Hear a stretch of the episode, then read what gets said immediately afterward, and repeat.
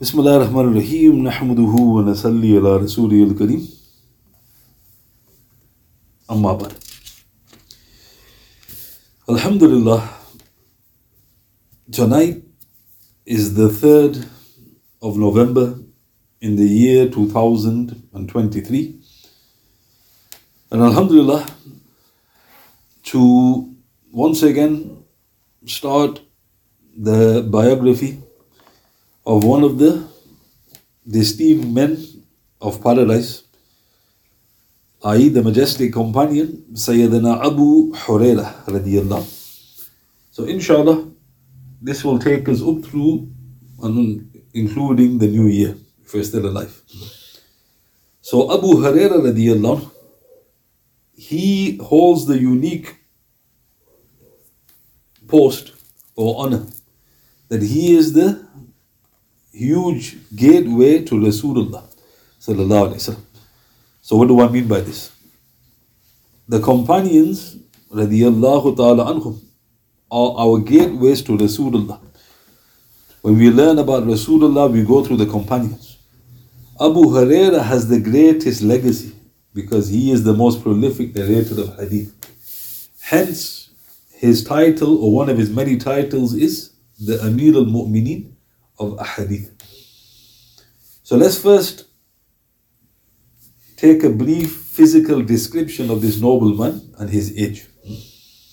So Hafiz Zahabi rahmatullah in his Siyar, volume 2, page 576, he said, Accounts of his appearance differ.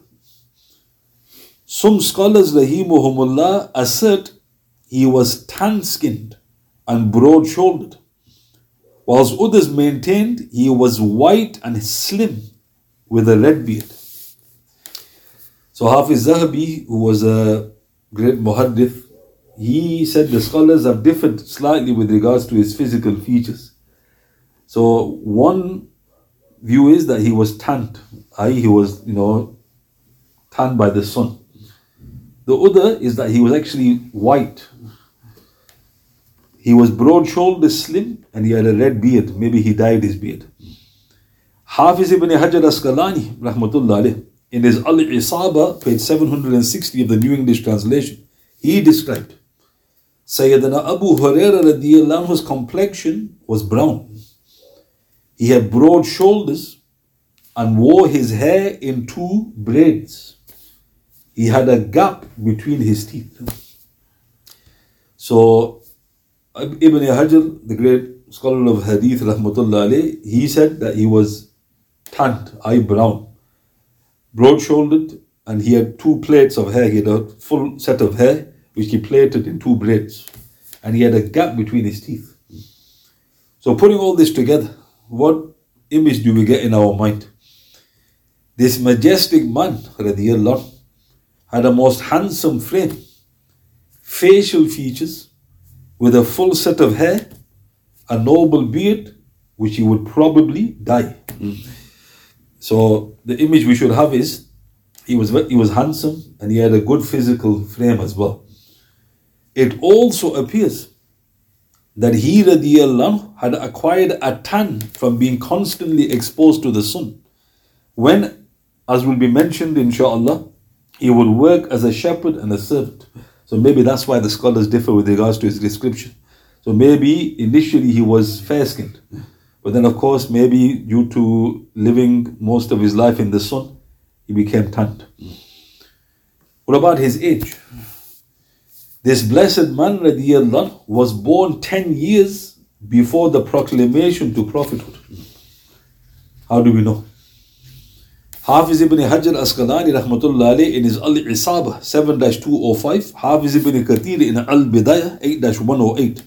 Abu Hurairah himself said, radiyallahu, I came into the company of Rasulullah after the battle of Khaybar. And at that time, my age was 30. Mm. So this is part of a long report, but it's relevant here. So he came into the company of Rasulullah after the battle of Khaybar. And how old did he say he was? He was 30. So when was the battle of Khaybar? The battle of Khaybar was seven years after the Hijrah. So if you do a short calculation, 30 years of Rasulullah in Makkah, 7 years, this is the 20th year of the prophethood. And how old did he say he was? I'm 30. Meaning he was born 10 years before Rasulullah proclaimed. Have you understood? So simply put, Rasulullah was 30 years old when Abu Huraira was born. So he was 30 years senior in age, our beloved Messenger. And just out of interest, this thus makes him the same age as Sayyidina Ali. So that's fascinating. It's good to keep age groups together. When you think of the companions, those who have shallow knowledge, they can't age them. They'll put them all in one group. But if you get to know them more and more, you start realizing the ages. So Abu Huraira is literally the same age, give or take, with the great Sayyidina Ali. So this is with regards to his description and his age. What about his name? There is much divergence amongst the blessed scholars, rahimahumullah, with regards to his blessed name. So I'll explain why. Ibn Ishaq, he said, rahmatullah some of my companions related to me from Sayyidina Abu Huraira himself that he said, radiyallahu, my name during the Jahiliyyah was Abd Ash-Shams ibn Sakhr, and I was named Abdul Rahman after embracing Islam. This is recorded in Hakim in his Mustadrak, Hafiz ibn al-Atir in his Asadul Ghaba 5-316. So on his own testimony, what did he say his name was before Islam? His name was Abd Ash-Shams, the son of Sakhr. That literally translates the servant of the sun in the sky. The servant of the sun, the sun uh, being the son of Sakhr. But then he says, after embracing Islam, I was called the servant of the Supremely Merciful, Abdul Rahman. Imam Nawawi, rahmatullah thus preferred Sayyidina Abdul Rahman ibn Sakhr being his name. Refer to Sharh Sahih Muslim, Tadhkiratul Hufaz, Marif al Ahadith, volume 4, page 561 of the New English translation. So the great Imam of the Shafi'i school, Imam Nawawi, was a saintly soul, he preferred that name because that is his name. Sayyidina Abdul Rahman ibn Sakhr radiallahu Hafiz Zahabi also confirmed. What did he say? In his Siyar, volume 2, page 578. The Rajih, the preferred opinion, is that it was Abdul Rahman ibn Sakhr radiallahu Other candidates include Ibn Ghanam, Abd Ashams, Abdullah, Sakin, Amr, Barir, Abd ibn Ghan, Sa'id, Amr, etc. So Hafiz Zahabi, he said that the most dominant view is that his name was Abdul Rahman ibn Sakhr. But there's other names also mentioned by the scholars, and look at the list. Some say no, his name is the son of Ghanam. Others say no, Abd al-Shams, going back to his initial name. Some say no, Abdullah. Sakin, Amr, Barir, Abd ibn Ghanam, Sa'id, Amr. So again, there's a whole list of names. It is also authentically reported that Musa, rahmatullah had said, أبي حريرة عبد الله ibn Amr. The name of Abu Huraira was Abdullah ibn Amr. This is recorded in Bukhari's Al-Adab al-Mufrad number 14 and Shaykh al-Bani rahmatullah stated Hassan in his checking. So you got an authentic report. And it says that his name was Abdullah ibn Amr. So why is there such a divergence? You know, the obvious question. The reason there is such a long list is that most scholars, rahimahumullah, believe that some were his names before he converted and others after. So he had a few names before and quite a few names after he embraced Islam. So there's a huge list. For instance, Hafiz Zahabi rahmatullah in his Siyar, volume 2, page 579, he said, his name in the Jahiliyyah used to be Abd Shams, and his kunyat was Abul Aswad. Thus Rasulullah sallallahu named him Abdullah and gave him the kunyat Abu Huraira. So here's one proof So what was his name in Jahiliyyah? Abd Shams, like I mentioned. And his kunyat, that means his uh, agnomen, is Abul Aswad, meaning the father of darkness. That's the little, you know, kunyat he had. But Rasulullah, the report says, called him Abdullah, sallallahu alayhi wasallam, and also gave him the kunyat, the agnomen, Abu Hurairah. Subhanallah, as fate would have it, his kunyat, his agnomen ultimately became more famous than his actual name. So think about that. Like we say nicknames. His nickname became more famous because his kunyat is Abu Hurairah. His real name, according to Rasulullah's own testification, is Abdullah or Abdul Rahman ibn Sakhr, whichever way you want to look. So why was Abu Hurairah more dominant? There's a report. In Tirmidhi, number 3866, Hassan Gharib, Abdullah ibn Rafi, rahmatullah he once asked Abu Hurairah radiallahu, how did you get your kunyat, Abu Hurairah? Abu Hurairah responded radiallahu, Ama tafraku minni, are you afraid of me? I responded, Bala, wallahi, inni li ahabuk. Certainly by Allah subhanahu wa ta'ala. Verily, I indeed fear you. I tremble in your presence. Abu Huraira responded, radiallahu, I used to graze, I used to graze the sheep, the goats of my family. And I had a small cat. I would look after it and put it up on a tree at night. Then when it was day, I would emerge and she with me and I would play with her. Thus the people gave me the agnomen Abu Huraira, the father of the kitten. So let's look at this. So in this authentic report in Tirmidhi, Abdullah ibn Rafi, one of his students, alayh, he very politely asked, How did you get your name, Abu Huraira? Now when I say that, your mind is thinking that, oh, he's asking, you know, very comfortably, like I'm, I'm talking to you very comfortably. Abu Huraira, look what he said to him. Ama taflaku minni. Are you afraid of me? Meaning, when he asked that question, he was shaking.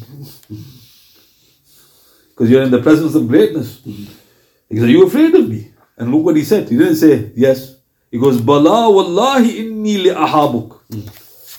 Certainly, by Allah, verily I indeed fear you. I tremble in your presence. So what does that tell you? We will never appreciate the Sahaba. The students know the Sahaba. So just that innocent question, imagine he's not asking a fiqh question. Why were you Abu? And he's, he's shaking. Abu Huraira then told him, radiallahu, he goes, now this is important, the key words. I used to graze the sheep, goats of my family. This is the first part. He's talking about his family life. I had a small cat, and what would he do? At night, he put the cat onto the tree, why? Away from predators. Mm. But during the day, I would emerge and she would emerge, meaning it was a female cat. Mm. She would emerge and I would play with her. Mm. The people gave me the title Abu Huraira, mm. the father of the kid. Because that's why I'm called Abu Huraira. so what's strange? You got all these names, and what name stuck to him? Abu Huraira. His fondness for kittens and cats never left him. Because in another report it mentions one day Rasulullah saw him with a cat in his arms. And thus Rasulullah nicknamed him Abi Hir, the father of the cat. Hence from that day the people called him Abu Huraira. However, Abu Huraira liked himself to be called Abu Hir because this was the title given to him by Rasulullah. This is recorded in Al Istiyab, Al Isaba 4 202, Mirqat Asadul Ghaba, volume 5, page 316, Tadhkiratul Hufaz, volume 1, page 32, Ma'riful Ahadith, volume 4, page 561 of the New English Translation. So now what's interesting, when he was looking after his own flock for his family, he must have been very young. So that name was given to him, you know, educated guess, when he was a teenager, or possibly even younger. What was the name given to him? Abu Huraira. So this was in Jahiliyyah when Rasulullah, when he was with Rasulullah, this is 20 years later. So what do we learn? His fondness for cats never left him. Now he's in the presence of the Prophet and he's got a cat in his arms. Rasulullah called him Abi Hir. Now there's a difference. Abi Hir means father of the cat. Abu Huraira means father of the kitten. So with Rasulullah there was a cat. So the Prophet was Abi Hir. And that also indicates the Prophet sallallahu alaihi wasallam, he very subtly endorsed you having cats. Hmm? Because if it was something disliked, he would have frowned, he would have turned away, let alone give him the title. So the Prophet was showing pleasure over this. He goes, You are Abi Hir. And then Abu Huraira, look what he said. People call me Abu Huraira and Abi Hir, but I like to be called Abi Hir because Rasulullah gave me that title. And that's why you notice sometimes in the hadith you get the name Abi Hir. But English speaking brothers don't understand the difference. Why are you calling it? His name's Abu Huraira. And you have to explain. He said, No, no, it means father of the car. Abi Hir means father of the sorry, Abi Hir means father of the car, Abu Huraira means father of the kitten. You've got to explain there's a decades difference between these names. But what's fascinating in Jahiliyyah and Islam, the kunyat was literally the same. Quite interesting that is normally the kunyat changes. It hardly changed. Subhanallah, what truly most fortunate cats and kittens that will live forever in the memory of the believers till the day of resurrection. Subhanallah. Think about that. What cat was it? I have no idea. What was the color of it? You know, all we know one was a female kitten and one was a cat. But he loved cats. And that's interesting. And what, look how beautiful his name became that. Abu, the father, imagine in English, where's the father of the kitten? Where's the father of the cat? You know what? A strange title. Why are you calling him that? Because he's always, the, he's always seen with a cat or a kitten. And it's very important to highlight that when he had the cat with the time of the Prophet, he was in the masjid. Mm-hmm. Because he was he became part of the Ashab al-Suf. So that shows that a cat inside the masjid, the Prophet approved of as well. Some people say, Oh, what's happening here? Astaghfirullah. The response is they're clean. They're clean animals. Mm-hmm. So note again, we can take many lessons from this inshallah. So all I mentioned in this opening session was basically an introduction to the great life of Abu Huraira. And we've only spent the session on a brief physical description, his age, and then the discussion about his name. What was his real name? Why are there so many names? And what was the name that the scholars have settled upon? And of course, it goes back to Abu Huraira or Abu Hir. And the brief I mentioned with regards to the cat. Are there any questions you'd like to ask? سبحان بحمده سبحانك اللهم بحمدك أشهد أن لا إله إلا أنت أستغفرك وأتوب إليك وأتوب بالله من الشيطان الرجيم. سبحان ربك رب العزة عما يصفون وسلام على المرسلين والحمد لله رب العالمين. بسم الله الرحمن الرحيم. والأصل والسلام في قصر والذين آمنوا وعملوا الصالحات وأصبحوا الحق.